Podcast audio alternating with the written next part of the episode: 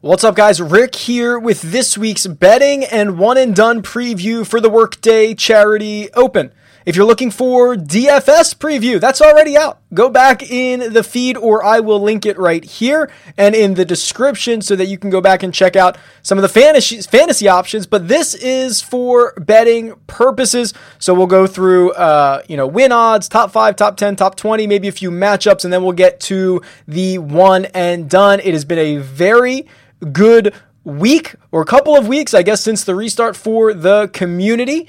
Uh, I shout out a lot of the people who've been having great weeks uh, in that DFS video, so go check that out if you would like. And everything that you see in these videos is available on rickrungood.com. That's my website. It's full of data visualizations for golf.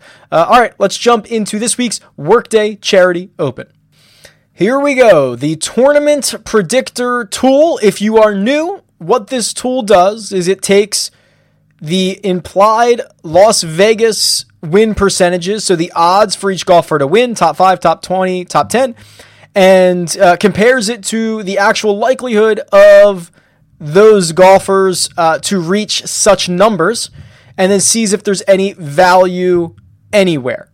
Now, the way this works is we have to designate what the potential winning score will be or the or the strokes gained by the winner. This is obviously a new event. Uh, this is not an event that we've seen before, but let's just go back and see what what kind of scores we've had at the Memorial. This is the strokes gain database, which has got has to be has to be my favorite tool on uh, on the website here. So let's pull up the Memorial. Oh, we've got to do 2019, I had 2018 clicked. Let's do this. Let's do the memorial for 2019. Here we go. Um, now, the winner, 19 strokes gained, Patrick Cantlay. Adam Scott came in second, 17 strokes gained. Uh, in 2018, Bryson DeChambeau won it, gaining about 12 and a half strokes. In 2017, Jason Dufner won, gaining 16 strokes, but he would have won it with 14 because he won by three shots. So, looking at this and trying to figure out what the score is going to be, I'm okay with leaving it here at 15. That's the average strokes gained on tour for what's going to win a golf tournament. I'm okay leaving it there. But for the second week in a row, and I got to tell you, betting outrights is it, it there has not been a lot of value in it. Have we hit winners? Yes, of course. Uh, but if you are a a uh, if you only follow the spreadsheet, which I like to do, there is not a lot of value from these books. I think books are really taking the opportunity to say, okay, lots of new people betting golf. I'm just going to lay a bunch of bad odds on you and uh, see what happens. And that's kind of what we're seeing reflected in these betting markets. So, for example if if we say 15 strokes gained is going to be the winner, there are only one, two, three, four, five, six, seven, I don't know, 15 15 golfers that have any level of, ex- of positive expected value, and uh, none of them are really all that appealing. I guess they're kind of appealing. So the, the ones that pop off the board, uh, Patrick Cantlay and Brooks Koepka are the first two with positive expected value. So what that means for Patrick Cantlay his odds uh, from Vegas, which I believe are 14 to 1 at the moment, imply that he's going to win this golf tournament about 7% of the time, 7.1. I have him winning about 7.4% of the time. So that is expected value, but it is the tiniest bit of value. It's it's probably not worth hanging your hat on. Same thing for Brooks Koepka. Vegas uh, implies that Koepka wins this golf tournament about 5.5% of the time. I have him about 5.8. So it's not a lot. It's a little bit of value, but it's the only two guys near the top of the betting board with such value. Uh, Mark Leishman is another. Mark Leishman's almost a full percent. Vegas says he wins it about 2% of the time. I say he wins it about 3 or the model says he wins it about 3. Shane Lowry, Lanto Griffin, Mark Hubbard, they're all positive expected values. Let's see if we can find the biggest expected value. Is it Leishman? Oh, it's Shane Lowry. Shane Lowry, uh, Vegas says he wins at about 1%. I say he wins at about 3.9%, something like that. That's the biggest value. But I mean, it is it is ugly. I'm not gonna lie. It is very ugly, and I think that speaks a lot to the absolutely terrible pricing that we are getting from books at the moment. Um, unfortunately, we we can't look past that. So if we want to be uh, just just beholden to the to the numbers, it's tough to bet anybody in and out right now. If we don't want to be beholden to the numbers, if we want to look a little more anecdotally, if we want to look for reasons to bet some of these guys, I certainly have those takes as well. Um, I do think it is uh, a Brooks Koepka week. You know, the last time we saw him flying up the leaderboard at the RBC Heritage, uh, he's sitting there at 14 to 1. It is all about the flat stick for him. Now, in the midst of an eight round stretch in which he's gained strokes with his putter, the last time he did that was in the midst of his 2018 US Open victory that week and surrounding weeks. So, um, really like the opportunity there for Koepka at 14.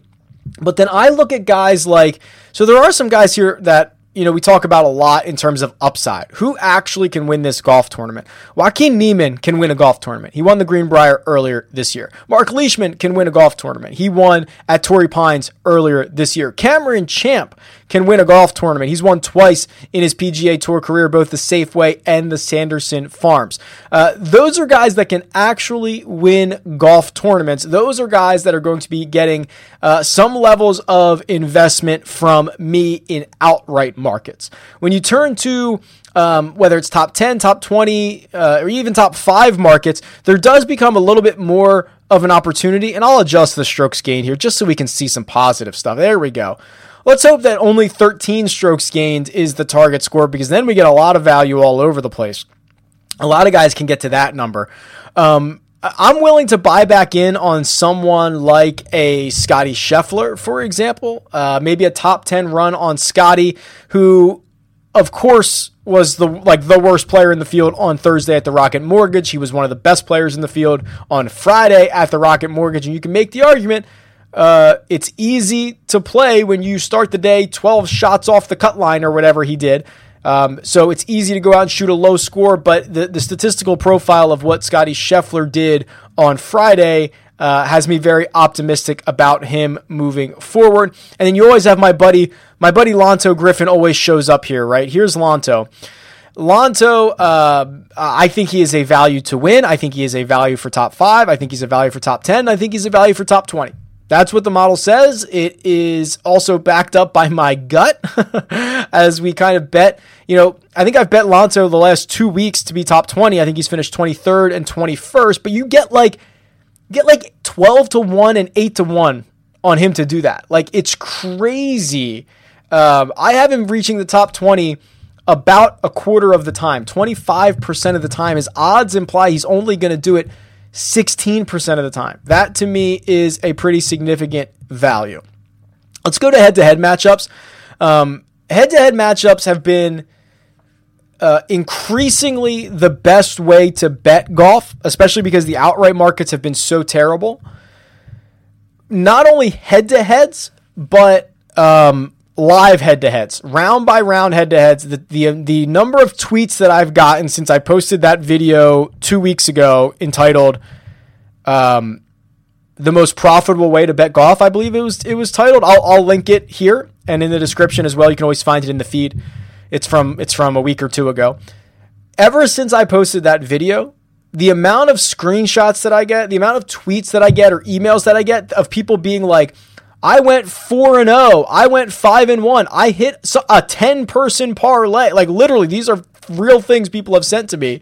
Um, it's incredible the the amount of success we've seen from this and and and myself I think you know I try not to post post picks on Twitter right but sometimes I just can't help myself uh, and I think in like the nine that I've posted uh, in the last two weeks for round four were like nine, one and one or something like that. You know what I mean? I know others are finding great values as well. So this is where I've been living. I've been living in this matchup situation. So we're going to go full tournament matchup. And then I just encourage you, go look at, um, go look at that video. Go watch that video because live in game matchups has been the absolute best way to bet, uh, for a while and, and guys are taking advantage of it. I want you to be able to take advantage of it too.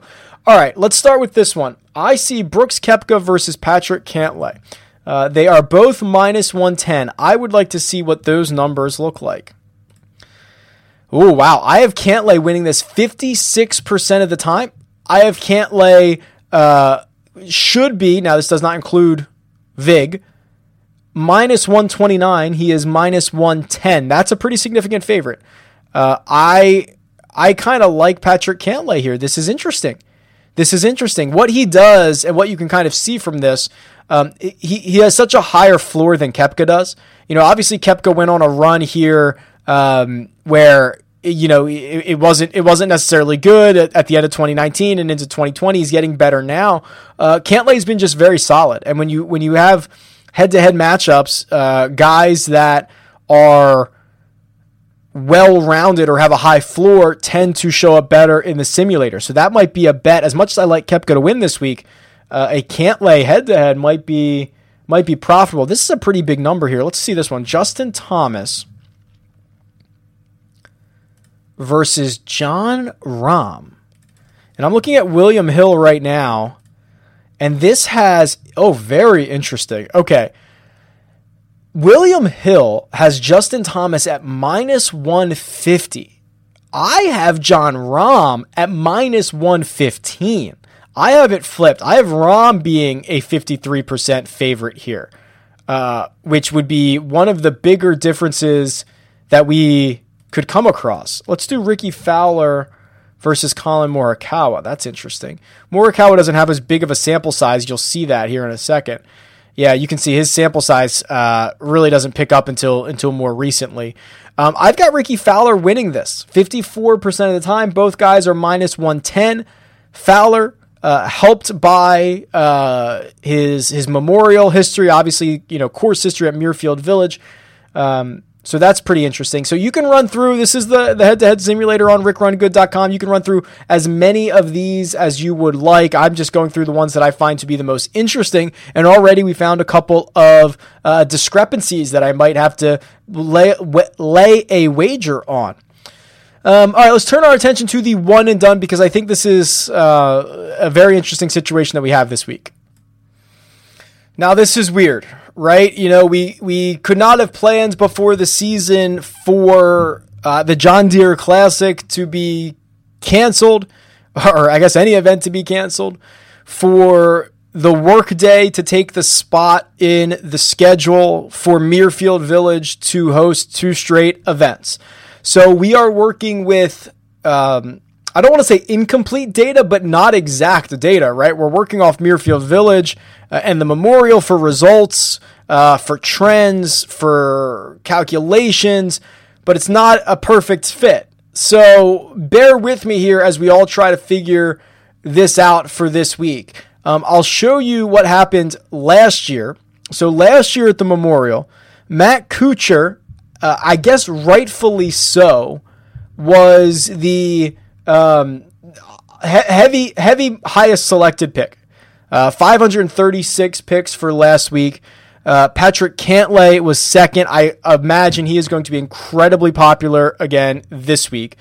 Tiger Woods, now Tiger Woods is not in the field, obviously, for the workday. Tony Finau was pretty popular. Uh, that, that will not be happening this year. Um, Adam Scott, he's not back. Rickie Fowler, Gary Woodland, Hideki Matsuyama. So this is kind of where things get a little bit wonky. And we have to figure out how this is going to translate for this season. I, I imagine if you've if you still have Justin Thomas, you're probably not burning him this week um, at a course where I think the prize pool is you know the purse is like seven and a half million, something like that. It's not a big prize pool, um, especially because he's coming off the missed cut. You're pro- you're probably not using him there. There are so many question marks at the top of this board. Think back to last week. Think back to I, I feel like I could run the tape. You know, last week is uh, so many great options. Bryson clearly knocking on the door. Webb is right there. He's coming off of his win. Hatton, Hovland, all guys that you would be very comfortable playing. You are not comfortable really playing a lot of these guys. Uh, Justin Thomas coming off the missed cut, but clearly the best player here. Uh, Brooks Koepka, who flashed a, a little bit of brilliance, but if that's going to be the case, you don't want to burn him here at the workday. Patrick Cantlay, no question marks whatsoever, except for the fact that he's probably going to be the highest owned golfer here.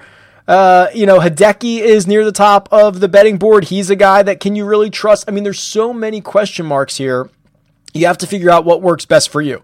If I was front running, um, I would be on Patrick Cantlay. I would just say, you know what, give me Cantlay. Uh, he's finished, you know, finished 11th at Travelers. He won here at the Memorial last year. He played great at Muirfield Village uh, each of the last two years. This is a second shot course. Go, you know, make others come catch me, right? By taking the chalk. So if I was uh, leading, if I was near the front of the pack, I would just be eating chalk right now and going with Patrick Cantlay. If I needed to make up ground, Probably not going to save Brooks because if Brooks is back, you want to save him for something later. Um, Justin Rose, if you've not used yet, is incredibly interesting. Uh, his tee to green game is reminiscent of that of a guy who was the number one player in the world. Let me see if I can show you this really quickly. I might have shown this a little bit on the um, on the betting pre or on the DFS preview. I'm not sure if I did. If I didn't, let me show you here. So, um, Justin Rose tee to green. Now, the two two of his three starts since the restart, 8.7 gained, 6.3 gained. If you go back and find other pl- times that he's gained that amount tee to green, you're talking about, I mean, a third place at the US Open, a third place at the Wells Fargo, an eighth at the Players, a win at Farmers Insurance, um, a fourth at the Tour Championship, a second at both the BMW and the Dell Technologies. I mean, this this is this is Justin Rose's path to victory. It is be great tee to green, which is what he's done in two of the first three events back this year. So he's someone that I think is very interesting if you still have him available. And he was playing so poorly for a while that you might still have him available. Let me see how, how much he's been used here. He has been used. Oh, yeah. I mean, he's not even in the top. Like, he's like the 15th most used golfer. 31% of you have used him. Um, so a lot of you have Justin Rose available. I think that is incredibly interesting. If you want to go deeper uh, and you haven't used either Viktor Hovland yet uh, or Collin Morikawa yet, this might be a good time to do so. Viktor Hovland, absolutely knocking at the door. The kid's going to win. He's going to win at some point. It might be this week. He's going to win a lot. Uh, best player in the field, to green last week. You have to love that. Morikawa gets a little bit of a reset. Misses the cut at the Travelers. Didn't play well at, uh, what would that have been? Harbour Town because he I'm not sure because of this, but he misses the uh, misses the putt in the playoff at Colonial uh, to lose to Berger. Wasn't the same since. Now gets a hard reset at a place that he should be very good, but I don't think a lot of people are going to want to play him. So he might be kind of your sneaky little high upside guy who should dominate around any course that is a second shot course like Muirfield Village is. So I think you have a few options. Um, Cantlay, Rose, Hovland, or Morikawa. That's basically where I'm going, depending on what I need in my one and done pools. Um, I hope Koepka wins it. I'm, I'm going to bet him outright. I've already bet him outright. Uh, but I think for one and done purposes, if he is back, you might want to save him. That'll do it for me. This has been your betting and one and done preview. Best of luck this week. Tweet me. Let me know who you're betting, who you're picking in your one and done. It's at Rick Run Good. Good luck this week. Talk to you soon.